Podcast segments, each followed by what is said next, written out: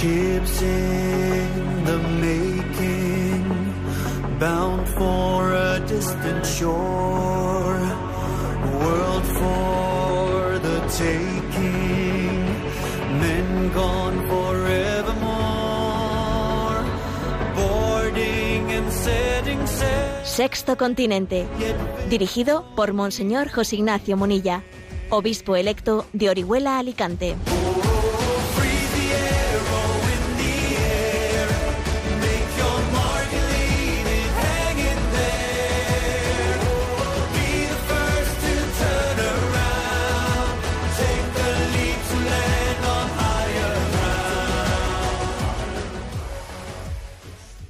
Un cordial saludo a todos los oyentes de Radio María. Un día más, con la gracia del Señor, nos disponemos a realizar este programa radiofónico llamado Sexto Continente, que lunes y viernes, de 8 a 9 de la mañana, una hora menos en las Islas Canarias, realizamos aquí en directo en Radio María España. Hoy es 31 de enero, San Juan Bosco.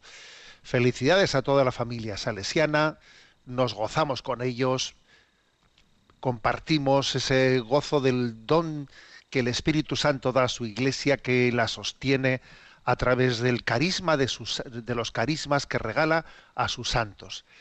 Los santos son los que hacen la iglesia, son ellos los que marcan el destino de nuestra historia, por mucho que eh, los terminales mediáticos no se fijen en ellos, pero son ellos los que marcan en la historia de la iglesia. Quiero referir especialmente a San Juan Bosco por la gran actualidad que tiene ese reto que la Iglesia tiene que afrontar de transmitir la fe a las nuevas generaciones, porque soy consciente de que hay muchísimos jóvenes adolescentes que están sufriendo un choque muy grande en su dificultad de integrarse en el mundo laboral. Por ejemplo, cuando uno ve ¿no? la obra salesiana, pues especialmente, ¿no?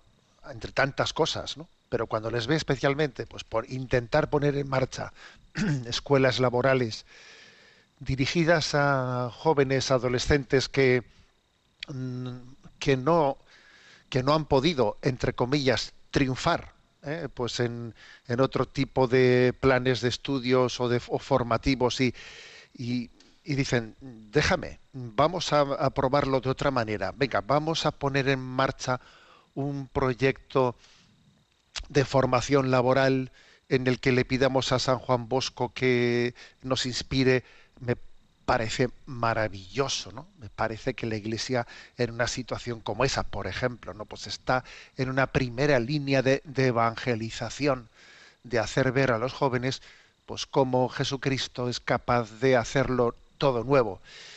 ¿Cuál es el, secreto de San Juan Bosco? Bueno, el secreto de San Juan Bosco es el amar personalmente a aquella persona a la que se quiere educar.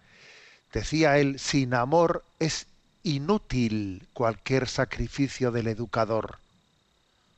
Inútil. Tú puedes hacer muchísimos sacrificios eh, para intentar educar, planes educativos y venga, a ver, si no amas, pero de una manera muy personal, ¿eh? a aquel a quien te diriges, es inútil tu sacrificio de educador. Entonces eso se traduce ¿no? en que él tenía esa famosa expresión. No hay jóvenes malos, sino jóvenes mal orientados, porque claro, el que ama no puede dar por malo a nadie. Si tú amas a una persona, es que seguro que no dices es mala, no, porque tienes una, como la amas, tienes una esperanza en que transforme, se transforme, ¿no? Entonces, este, esta es su clave. La clave de San Juan Bosco es esta, amar a la persona a la que quiere educar, ¿no? Tal es así que llega como a identificarse, a identificarse con ella de una manera, eh, dice otra expresión suya, amad aquello que aman los jóvenes y ellos aprenderán lo que vosotros queréis que amen. Tú ama lo que el corazón, lo que el joven ama y así él aprenderá a amar lo que tú amas.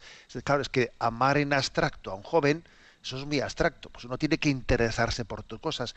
¿Qué cosas te interesan? ¿Qué tienes en tu corazón? pues mira, el deporte, porque esto, porque el otro. Bueno, pues muy bien, vamos, yo también me intereso por lo que a ti te interesa, que igual son cosas banales, ¿eh? O vete tú a saber. Pero me intereso por eso, por, por tantas cosas, por amor a ti. Por amor a ti me importa lo que a ti te importe. Entro con la tuya, para entendernos, ¿no? Para salirnos con los dos de la mano de Jesucristo.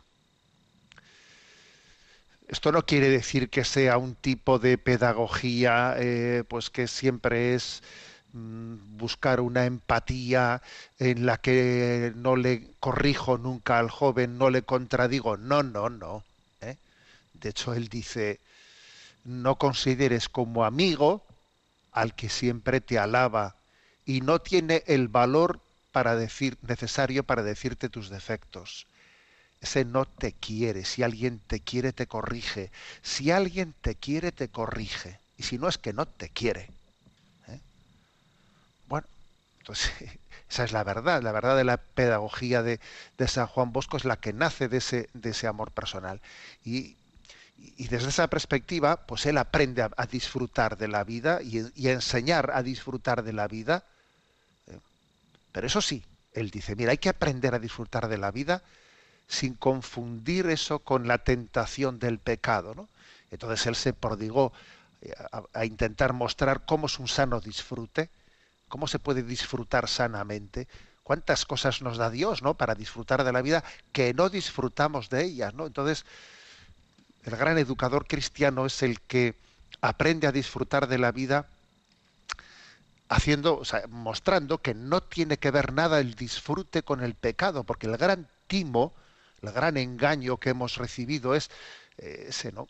Pretender que es el pecado el que nos va a hacer disfrutar. No, no. Eso es una mentira. eh, Es una mentira. Él dice esta expresión, disfruta siempre que no peques. Esa expresión es, hay, hay que aprender a disfrutar de la vida sin confundir eso ¿no? con la tentación del pecado. El- ¿Eso cómo se hace? Bueno, pues eso él tiene un secreto muy, muy clave, ¿no? Algo que discierne si estamos disfrutando bien es eh, la alegría interior, porque allí donde viene el pecado enseguida viene la tristeza. ¿eh?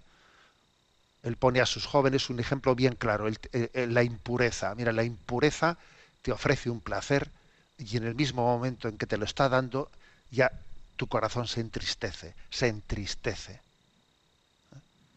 Él dice, la virtud que más brilla en el paraíso es la pureza. Bueno, es que la pureza va de la mano de la alegría, de la alegría. Eh, Bueno, pues entonces, su clave es esta. Mientras conserves la alegría, vas bien, te alejarás del pecado. Si tu corazón está alegre, vas a ver cómo eso es un signo de que no vas a ceder al pecado. Ahora, como, como permitas que entre la tristeza, como permitas que entre ahí la nube, eh, una nube en la que no entra la luz, no penetra la luz, ¿no? Ya estás ya en una zona vulnerable en la que fácilmente podrás caer en las tentaciones. Mientras conserves la alegría, dice él, te alejarás del pecado. Otra frase potente, ¿no? de San Juan Bosco, la santidad consiste en estar siempre alegres. En estar siempre alegres. ¿Por qué? Porque no hay otra alegría que la que nace de estar en presencia de Dios estoy en presencia de Dios y estoy alegre, pues mira, si estoy en presencia de Dios, esto, eso me garantiza la santidad, me garantiza que ahí no va a entrar el pecado. En el fondo el pecado, fijaros bien, es una pérdida de presencia de Dios. Cuando uno pierde la presencia de Dios, entonces se hace vulnerable, entonces en él entra la tristeza, entonces te pones debajo de la nube, una nube oscura. Repito, ¿eh? esta es una clave de San Juan Bosco una, una, clave, es decir, mientras que estés alegres, vivirás en gracia de Dios. Cuando dejes de estar en presencia de Dios, entonces te vas a poner triste, entonces vas a ser vulnerable, pecarás fácilmente. Entonces la clave está en vivir en gracia de Dios. Para vivir en gracia de Dios, ¿qué tengo que hacer? A ver, gozar, disfrutar de los dones de Dios, vivir en su presencia, que nada me arrebate vivir y gozar de la presencia de Dios. Porque la psicología del pecado es una psicología que nace de, de que tú no disfrutes de la vida. Ah, es que esto es un aburrimiento, es que parece que me tengo que buscar una compensación porque esta vida eh, es un rollo, ¿no? Y entonces es como, bueno, pues lo que pasaría por la cabeza del, del hijo de la parábola, de- del hijo pródigo, ¿no? Antes de marcharse de casa, diría, vaya rollo, es que si estuviese ahí en la calle, el problema, eh, me lo habéis escuchado muchas veces, la raíz del problema del hijo pródigo consistía en que no disfrutaba de vivir en la casa de su padre. A ver, pero ¿cómo puedes estar con un padre así y en una casa así sin disfrutar? Disfruta, hombre. Uno de los mayores males que nos aqueja es hacer el bien, vivir en el bien, vivir en presencia de Dios y no disfrutarlo. Pero se puede ser más tonto.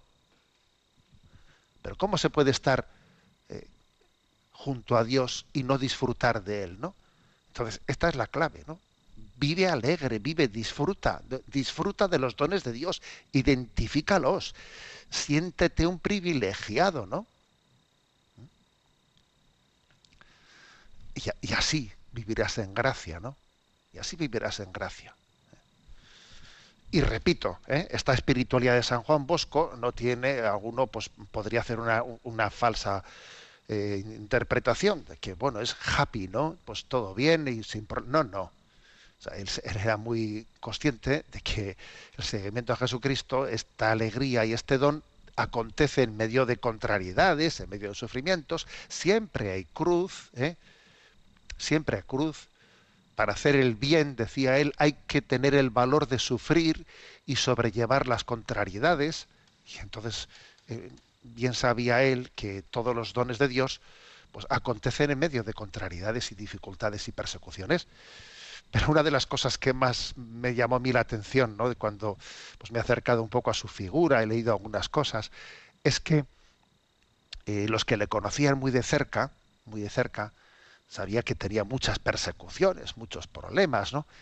Y solían, y, y sin embargo los vivía, los vivía casi sin que le notase por fuera, ¿no? Es más, cuando tenía más persecuciones, pues lejos de vérsele más deprimido, más en un rinconcito, ahí qué le pasará a don Bosco, algo, algo estará pasando porque está hecho polvo, casi no habla, todo lo contrario, ¿sabes? O sea, él vivía las dificultades, pues bueno, pues poniéndolas en presencia de Dios y sin permitir que eso estuviese ensombreciendo eh, pues, pues su, vida diaria, ¿no?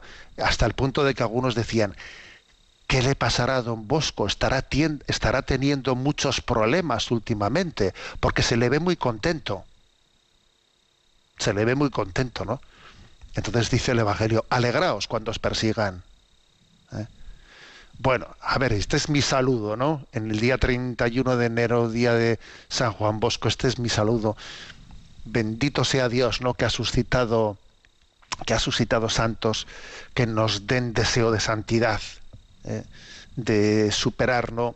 De superar la, la mediocridad, de, de romper con la mundanidad, de saber vivir en el mundo sin ser del mundo disfrutar de la vida sin que nuestro disfrute tenga nada que ver ¿no? pues con, con esa decrepitud que, de la que somos testigos en nuestra, en nuestra cultura. San Juan Bosco ruega por nosotros. Sexto Continente es un programa que tiene interacción con los que sois usuarios en redes sociales, en Twitter y en Instagram a través de la cuenta arroba obispo Monilla, en Facebook a través del muro que lleva mi nombre personal de José Ignacio Monilla y recuerdo que los programas anteriores de Sexto Continente están a vuestra disposición tanto en el podcast de Radio María como en la página web multimedia de un servidor que tiene como nombre mi lema episcopal en ticonfío.org. Bueno, y dicho esto, ¿eh? vamos adelante.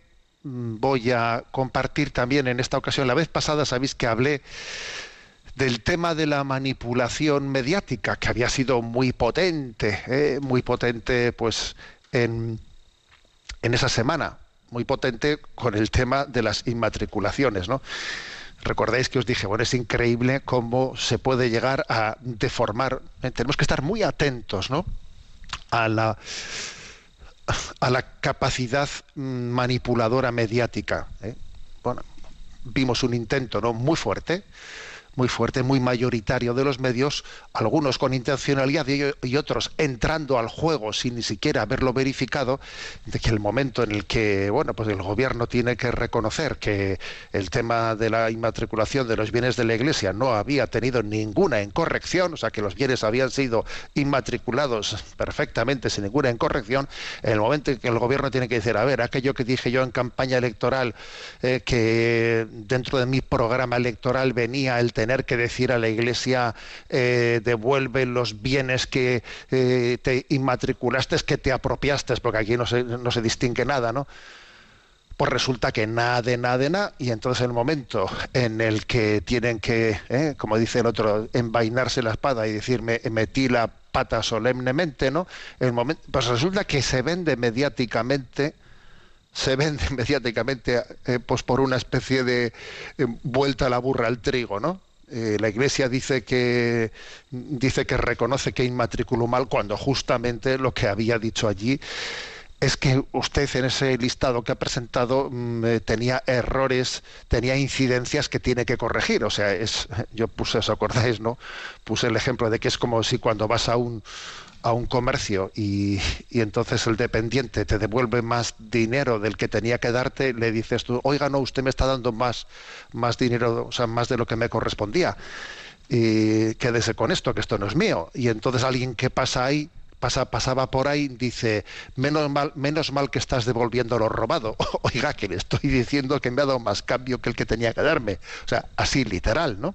Literal es lo que es lo que hemos vivido. Bueno, pues hoy también quiero referiros un caso más, un caso más este de nivel internacional que a mí me ha impactado, me ha impactado esta semana, ¿no?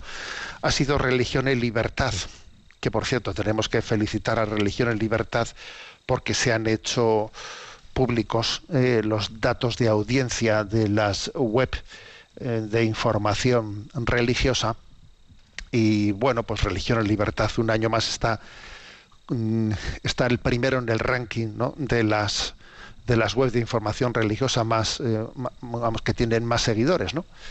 Bueno, y digo que ha sido Religión en Libertad quien ha publicado un vídeo mm, que también desenmascara otra manipulación mediática, pero también gorda, gorda, no gordísima, que yo mismo voy a decir, yo recuerdo que fue el año pasado, allá por, por junio, junio, cuando se dio una noticia, lo recordaréis muchos, una noticia que venía de Canadá en la que eh, se hablaba de, pues, de unas informaciones terribles, ¿no? Unas informaciones que decían cómo pues en, las, en las escuelas que había llevado adelante, la, eh, que había gestionado la Iglesia Católica, entre el año 1890 y 1978, o sea, habían sido pues casi unos 90 años en los que la Iglesia Católica, eh, especialmente a través de una congregación de los oblatos, pero más congregaciones también, habían tenido internados internados pues para niños indígenas, ¿eh? indígenas o aborígenes de las tribus pues, del Canadá, ¿no?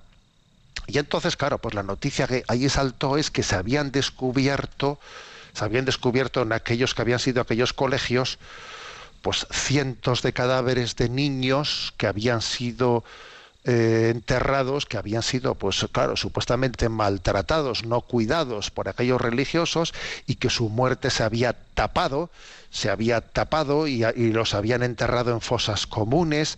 Y claro, yo me acuerdo que cuando escuché todo aquello, yo dije para mí, ¿pero esto es posible? Es posible, claro, pues como has visto también cosas, cosas duras, pues dice uno, pues yo que sé, más caro, cualquiera tiene información de Canadá, ¿no? Yo recuerdo haberle comentado a mi hermano, pero esto, esto es posible de eso que miras con perplejidad, ¿no? Pues eh, cientos de niños mm, pues han sido enterrados y su muerte fue ocultada por los religiosos y claro, un escandalazo tremendo.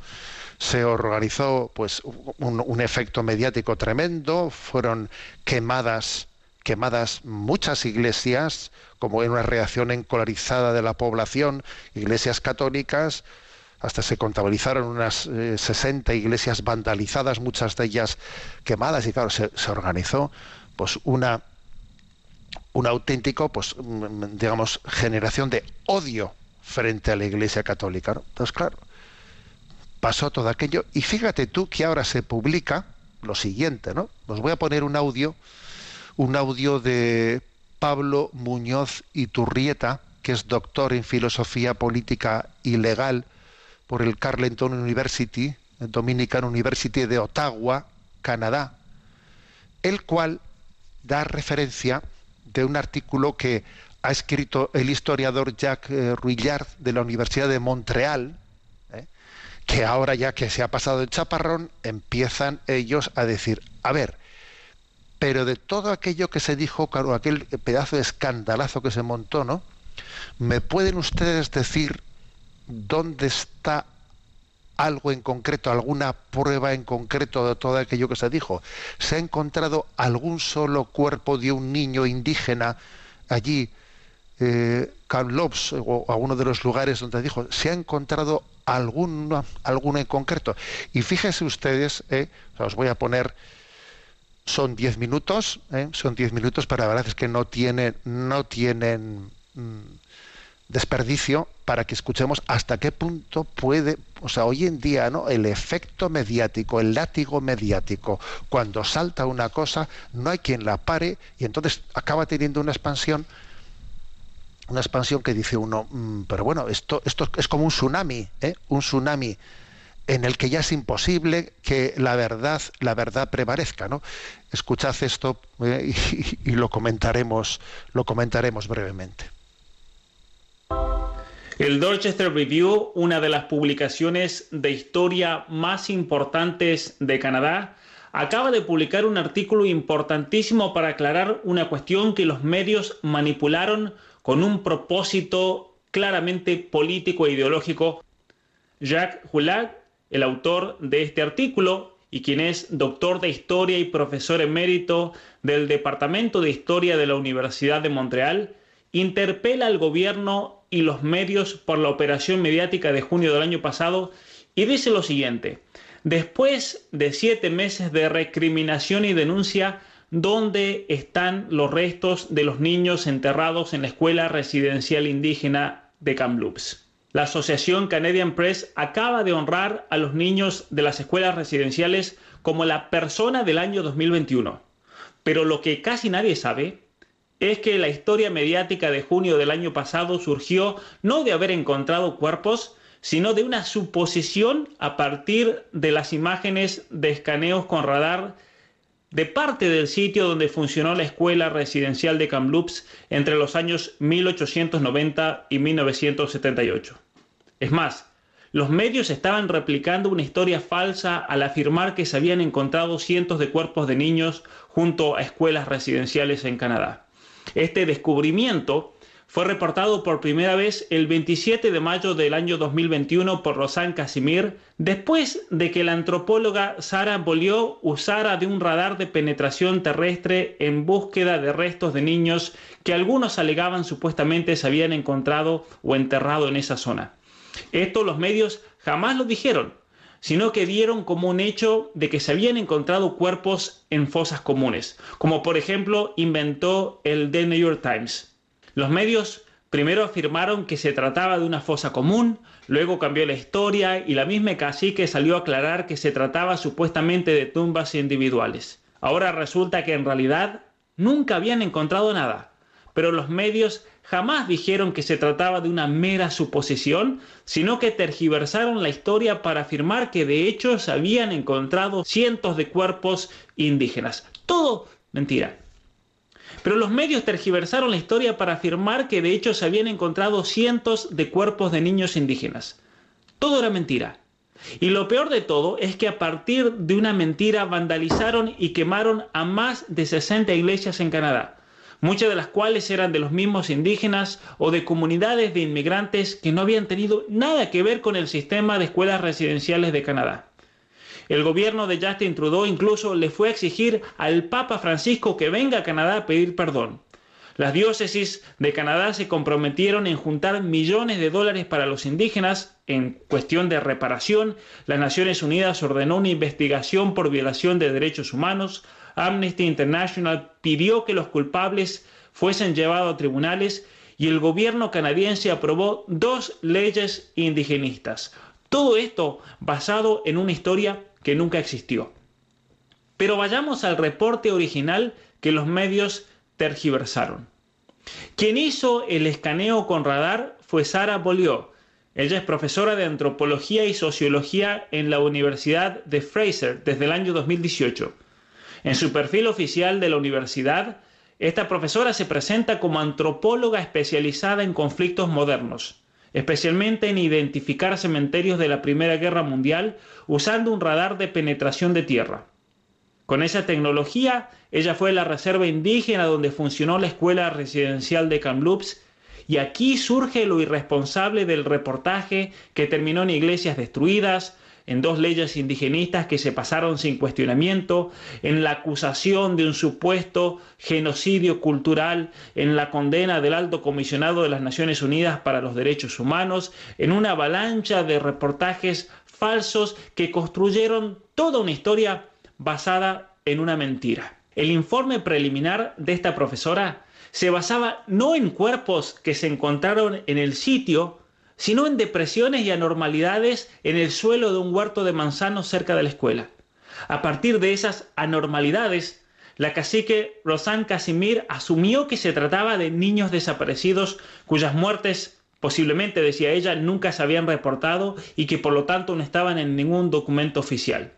Entonces, sin absolutamente ninguna prueba, ninguna evidencia de nada, Casimir sacó un comunicado de prensa el 27 de mayo del año 2021 afirmando que era un hecho confirmado que se habían encontrado literalmente los cuerpos de 215 niños enterrados junto a la escuela de Kamloops, algunos de ellos de tan solo tres años de edad. Pero estaban mintiendo, el comunicado de IMAS anunciaba que no se iba a permitir el ingreso de nadie al sitio mencionado. Es decir, no se iba a permitir a la policía que investigue, no se iba a permitir que vengan expertos, que vengan historiadores, que vengan arqueólogos, arqueólogos forenses. Entonces la gran pregunta es, ¿por qué mintieron en el comunicado oficial si todo lo que encontraron fue una depresión en el suelo? probablemente causada por las raíces de los árboles, según lo admitieron ellos mismos después en julio. Además, esto deja de manifiesto la irresponsabilidad de los medios de comunicación que desparramaron una noticia falsa, dieron el número concreto de 215 niños e incluso que muchos tenían tres años. Todo inventado, todo mentira. Además de la irresponsabilidad del gobierno de Justin Trudeau por ni siquiera investigar si era verdad y apresurarse a predecir que se iban a encontrar muchos más niños a lo largo y ancho de Canadá. Pero volvamos al relato de la antropóloga que realizó el reporte original. Primero, se afirmó que se trataba de una fosa común. Dieron el número exacto de 215 niños. Luego afirmaron que no se trataba de una fosa común. Después, ya para el 15 de julio, no solamente que bajaron el número de 215 a probablemente 200 niños, sino que ahora el relato cambió a que era probable que se trataba tal vez de un sitio de entierro. Ahí reconocen que no tienen absolutamente ninguna evidencia de nada y que ni siquiera habían removido la tierra, sino que el radar había detectado muchas perturbaciones en el suelo, como literalmente raíces de árboles, metales y piedras. Es decir, la antropóloga concluyó que tal vez se trataba de un sitio de entierros, pero no se podía confirmar hasta que se escabe. O sea, para el 15 de julio del año 2021 ya se habían quemado casi 60 iglesias en Canadá, ya se habían aprobado las dos leyes indigenistas, pero la realidad era que todo se basaba en una mera suposición de una antropóloga que se encontró con piedras, con metales y con raíces de árboles de manzana. Tal vez por eso un portavoz de la comunidad indígena dijo que el reporte completo no podía ser divulgado a los medios. ¿Por qué es eso? Porque sabían que todo era una mentira, es más, incluso ya el 15 de julio, la misma cacique Casimira especulaba que tal vez no se haga ninguna excavación. Pero ¿por qué no excavar? ¿Acaso no es que tenían evidencias o tenían miedo de no encontrarse con nada como de hecho resultó ser el caso? Como todos sabemos, el supuesto descubrimiento de Kamloops originó una gran conmoción en Canadá y en el mundo entero. Se hizo una campaña similar a la de Black Lives Matter, solamente que esta vez se apuntó a quemar y vandalizar iglesias, se creó un eslogan, Every Child Matters, todo niño importa, con todo tipo de productos a la venta y ganancias por millones de dólares de parafernalia que oscilaba entre los 15 y 42 dólares. Es decir, el relato de los niños encontrados se convirtió en un gran negocio como para salir a negarlo. Por eso mejor, como decía el, comunicado de prensa, no poner el reporte al alcance de los medios, no sea que se descubra la gran mentira y se acabe el negocio. También de repente los escalones de las iglesias que se salvaron del fuego fueron adornados con cantidad de zapatitos de niños como una especie de memorial que apuntaba a la psicología colectiva y la culpa social del pueblo canadiense, como si todos hubiesen sido cómplices de un descubrimiento que en realidad nunca ocurrió. Luego, a los días de la historia de Kamloops, salió la historia de que nuevamente en otra escuela residencial, la de Merivale, habían encontrado 751 tumbas. Era la misma táctica. Se usó el mismo radar y nunca se excavó nada para confirmar el supuesto hallazgo. Además de que ese lugar estaba de hecho registrado como un cementerio y con el paso del tiempo las cruces se habían deteriorado. Es decir, estaban armando otro escándalo mediático sin fundamento, ya que en el mismo anuncio afirmaron que no se sabía si se trataba de estudiantes, cuando de hecho se trataba del cementerio para todo el área circundante y los datos de cada tumba se encontraban en el acta de defunciones y entierros de la iglesia, que incluía abuelos, adultos, a niños, a estudiantes y a quien sea que falleció en la zona durante décadas. Mientras tanto, Justin Trudeau, sin ningún tipo de evidencia más que el discurso de los medios, fue inmediatamente a Twitter para referirse a un capítulo oscuro y vergonzoso en la historia de Canadá. El gobierno federal bajó todas las banderas a media asta para honrar a los niños desaparecidos. Bueno, ahí lo dejo el, el, comentario eh, de este de este doctor en filosofía política y legal eh, de, de, esta Universidad de Ottawa llamado Pablo Muñozito Rita es más amplio él también habla pues de una intencionalidad política eh, detrás de, esa manipulación, pero bueno, yo no voy a entrar en ello porque primero está un poco lejos de nosotros eh, el mundo de Canadá, pero lo que quiero centrarme es en qué importante es que tengamos distancia y capacidad crítica hacia la capacidad manipuladora mediática. Qué importante es que tengamos capacidad crítica, ¿no? Me escuchasteis cuando hablamos del tema de las inmatriculaciones decir algo tan sencillo como lo siguiente. A ver, si verdaderamente alguien se ha apropiado de lo que no es suyo, por Dios, denúnciele, denúnciele. ¿Cómo es posible que si alguien ha hecho algo en concreto, usted esté diciendo usted ha robado y no le está denunciando? Denúnciele, porque es que es una obligación de usted el denunciarle. Y qué raro suena, ¿no? Pues que pues que, que, unos partidos políticos digan no pues eh, la iglesia ha robado los bienes y, y, no la denuncian oiga esto no es sospechoso eso claro que es sospechoso ¿eh? porque esto es más bien una propaganda una propaganda política bueno aquí pasa algo por el estilo. A ver, ¿cómo es posible que se, que se organice pues una, pues una acusación de, de, de, exterminar niños y enterrar a, los niños? Oiga, pero denuncia a alguien, por Dios. O sea, resulta que ni siquiera se, se, se habían descubierto las tumbas. O sea, resulta que se nos ha hablado de 215 niños y muchos de ellos eran de tres años y no y no se habían ni siquiera levantado. O sea, y es un reporte que no ha tenido ni siquiera la policía, la policía no ha tenido acceso a ello, ha sido todo eh, iniciativa de una de un, vamos, de una investigadora que es especialista en, en reconocer tumbas de la Primera Guerra Mundial. Pero bueno, pero ¿cómo es posible que la opinión pública mundial se entere de esto seis meses después? ¿Eh? A ver, es, es, una característica de, de, nuestros días. ¿eh? Hoy estamos en un momento histórico en el que es difícil, por otra parte, ¿no? Navegan tantas fake news por aquí y por allá, es difícil hacer un...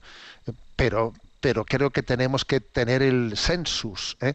el census del sentido común ¿eh? y el census también de la historia, ¿no? Para, para saber aprender a, navegar en medio de tantos, tantos intentos de intoxicación y de manipulación. ¿eh? Creo que tenemos en nuestro es como si alguien quisiese generarnos ya sabemos que existen muchos escándalos y que el pecado eh, eh, existe y que el maligno intenta extenderlo, pero al mismo tiempo existe un intento también de, de querer escandalizarnos, de querer sembrar sombras, dudas, desafección, desafección. Como diciendo no te puedes fiar de nada ni de nadie, no te fi mira existe no ese eh, esa especie de método método de robar la confianza de los corazones a través de pues de una intoxicación continua y, y continua y constante ¿eh? bueno es un signo y me ha parecido bueno agradecemos a religión en libertad que haya tenido no pues la eh, la capacidad de, eh, si quien quiera verlo con más detenimiento, puede entrar en la página de Religión en Libertad y verá allí que la parte, la parte superior se suelen reportar toda una serie de vídeos. Bueno, pues encontrará que con la fecha del 28 de enero se publicó este vídeo que es un poco más largo de lo que yo he reportado. Bien, vamos a poner, vamos a gozar de nuestro San Juan Bosco en este, en este día y en concreto, pues en la inspectoría, casi suelen decirlo los salesianos, ¿eh? que es como decir, pues en la provincia, en la zona de Sevilla, pues hicieron con motivo de la visita de las reliquias de San Juan Bosco este canto Bienvenido Don Bosco, eh, cantado, interpretado por los jóvenes de uno de los colegios salesianos y lo vamos a disfrutar en este día de San Juan Bosco.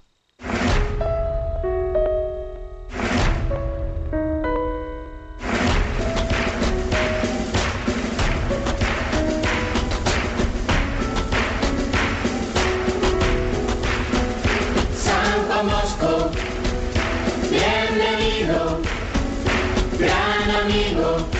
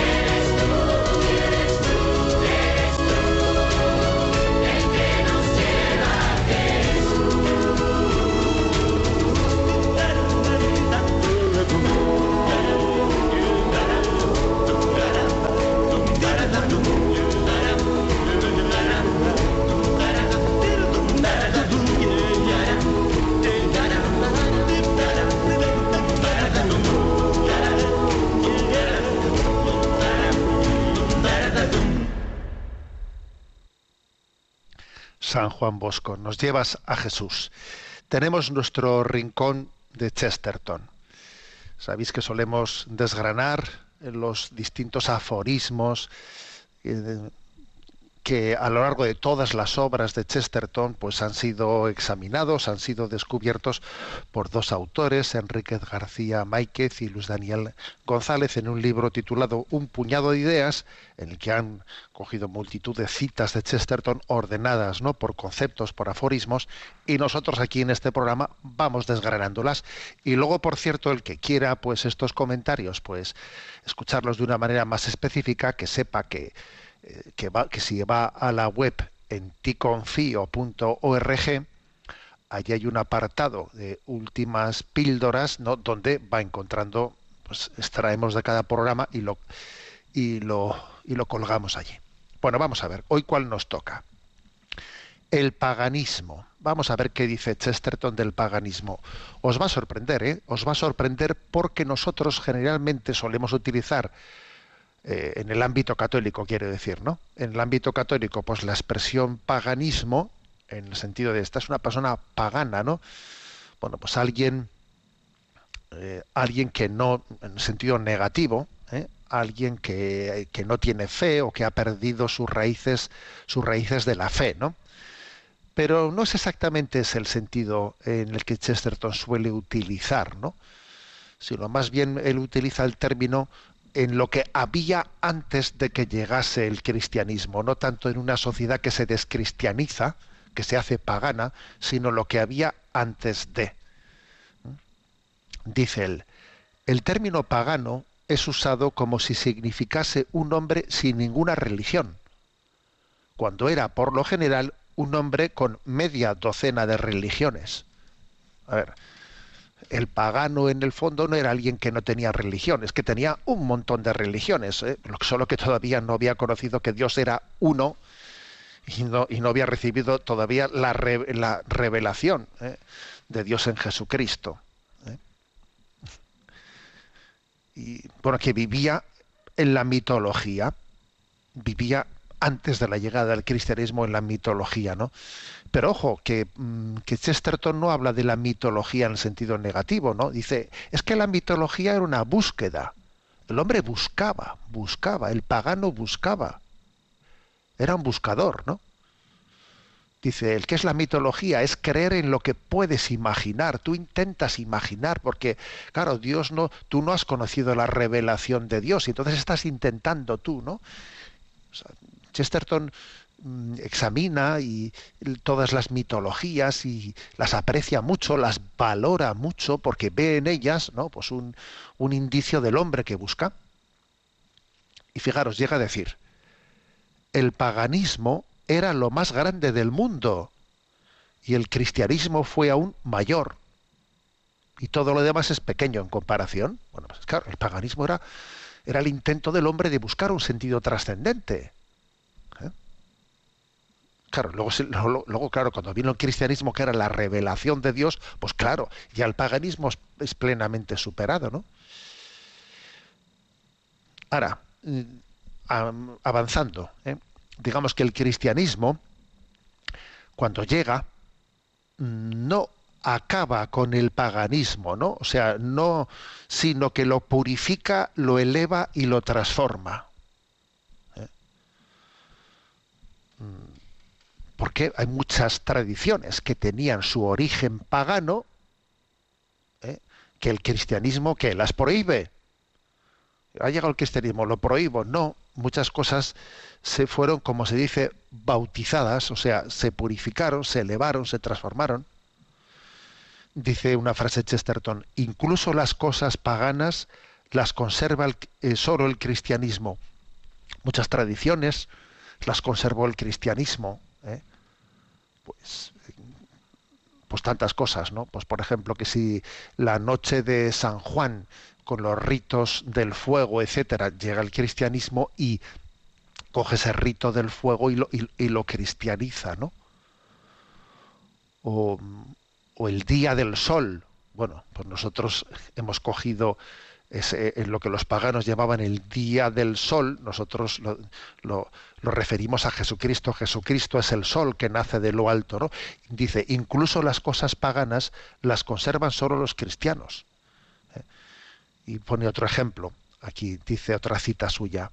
Durante la fiesta del invierno había siempre en algún grado la idea de extender el gozo a otros. Se refiere a una, fiesta pagana, ¿eh?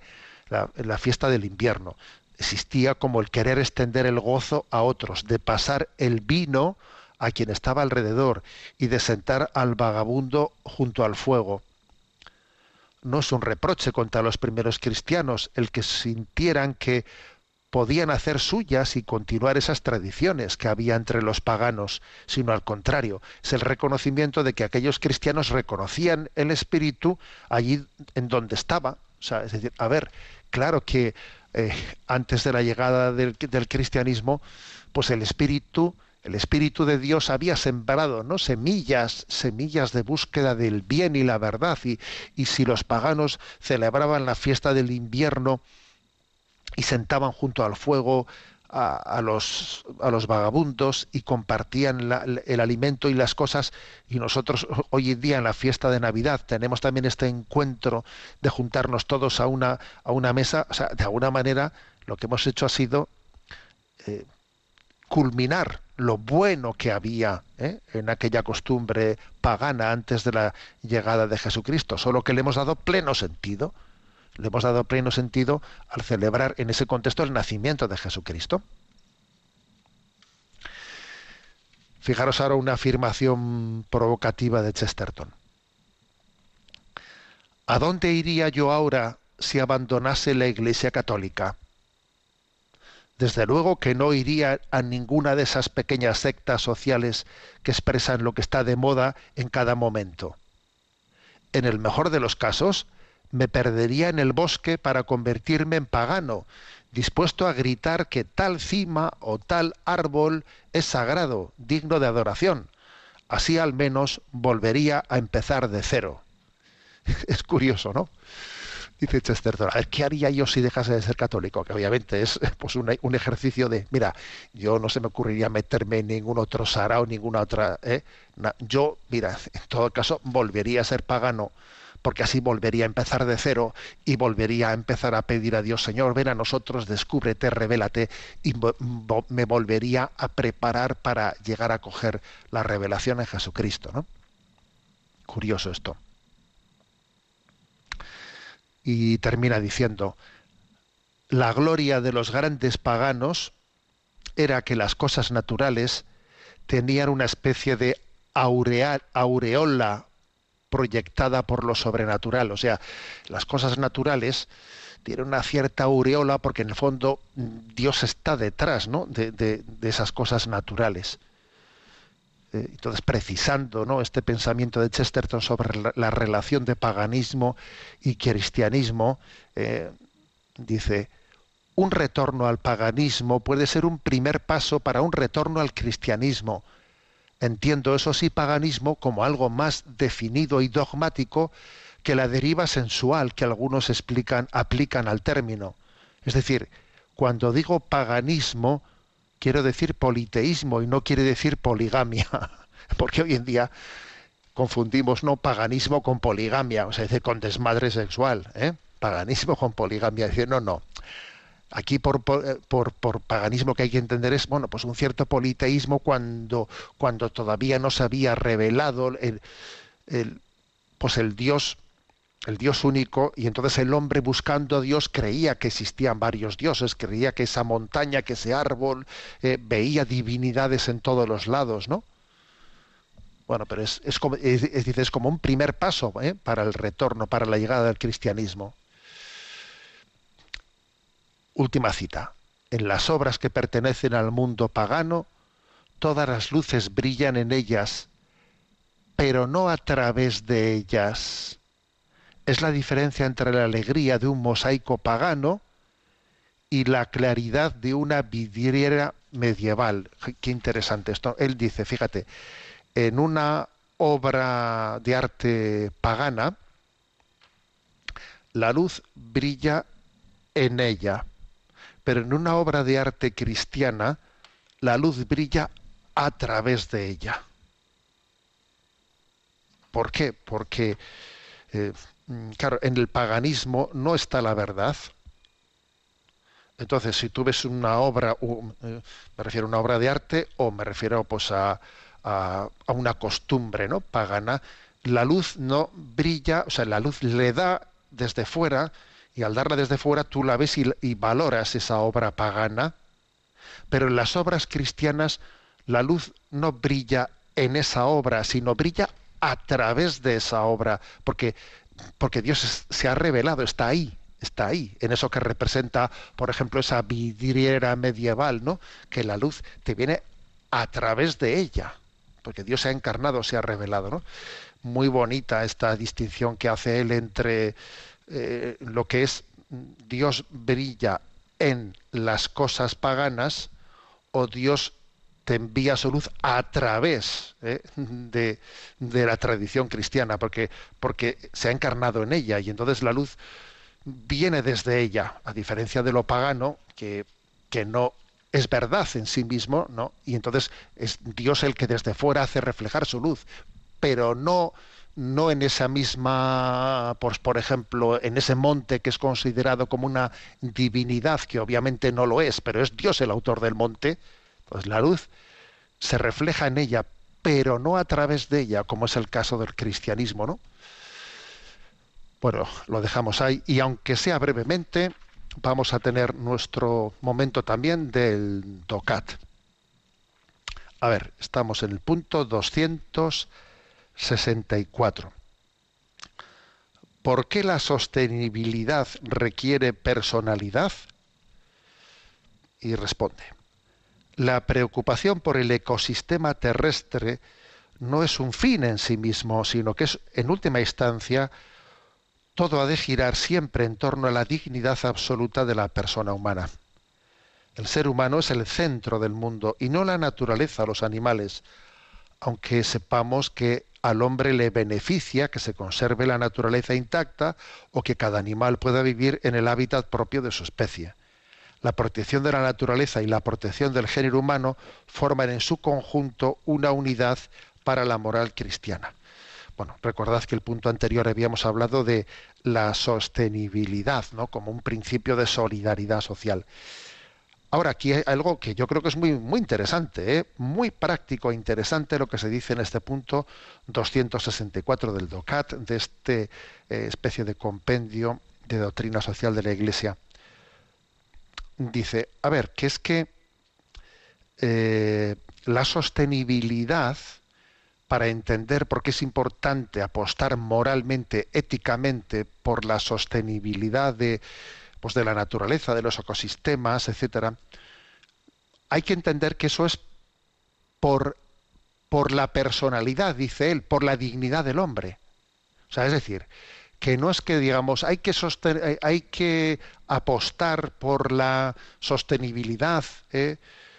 pues en la en la crianza de, de los animales porque los animales también tienen una dignidad especial y tienen unos derechos y tienen derechos a que sean eh, a que la explotación animal o agrícola sea hecha de esta manera, ¿no? Entonces te dice, no, es que las es que el cultivo de las plantas, como existe hoy en día también toda una serie de tendencias, no es que los propios seres vegetales tienen derecho a ser eh, a que a que su su, su, su cultivo no sea hecho ¿no? bajo parámetros eh, artificiales, sino que se deje eh, pues al mundo animal o al mundo vegetal que sea el mismo el que naturalmente se desarrolle. A ver, que no, que las plantas y los animales no tienen esa dignidad, no tienen esos derechos. Que cuando se nos pone un reportaje en televisión sobre una granja eh, una granja de, o, una explotación indebida que la Guardia Civil eh, pues ha, descubierto en el que unos animales eran maltratados y no eh, que eso también ocurre no y el Seprona de la Guardia Civil tiene que perseguir pues que en unos sitios estaban pues descuidando indebidamente unos animales. A ver la clave ahí no está en la inmoralidad de tratar mal a los animales por la dignidad que ellos tienen, sino de maltratarse el hombre a sí mismo por no ser capaz de usar de la, de la naturaleza de una manera equilibrada. O sea, la indignidad, o sea, en el fondo eres tú el que tienes el deber eh, de utilizar bien, eh, de recurrir bien a la naturaleza de una manera proporcionada y equilibrada, primero, pensando en el bien del resto de la sociedad ¿eh? y pensando también en tu propia humanización y que tú no caigas en una animalización de ti mismo por un maltrato, por un maltrato indiscriminado, sin sentido de los animales. O sea, la clave, o sea, el, el problema moral, el problema moral está en que eres tú el que haces daño al resto de las personas cuando maltratas la naturaleza y te haces daño a ti mismo porque te animalizas. No en que el animal sea un sujeto de derechos y entonces me da pena el animal. No, el que te tiene que dar pena es a ti mismo, que tú, que, que tú no seas, no tengas la sensibilidad de vivir en un equilibrio, en un equilibrio con el resto de la, de la naturaleza. ¿Eh? Bueno, con esto no niego que también eh, los animales tengan un principio sensitivo, ¿no? etcétera, de acuerdo, bien, pero es que es que este, este poner el acento en que la dignidad de, de la naturaleza, del ecosistema, está precisamente en la dignidad superior y suprema del hombre es muy importante es muy importante porque creo que es una de las cosas que está, que está quedando más oscurecidas y más deforma, deformadas en esta crisis antropológica que, que vivimos. Bueno, tenemos el tiempo cumplido. Me despido con la bendición de Dios Todopoderoso, Padre, Hijo y Espíritu Santo. Alabado sea Jesucristo.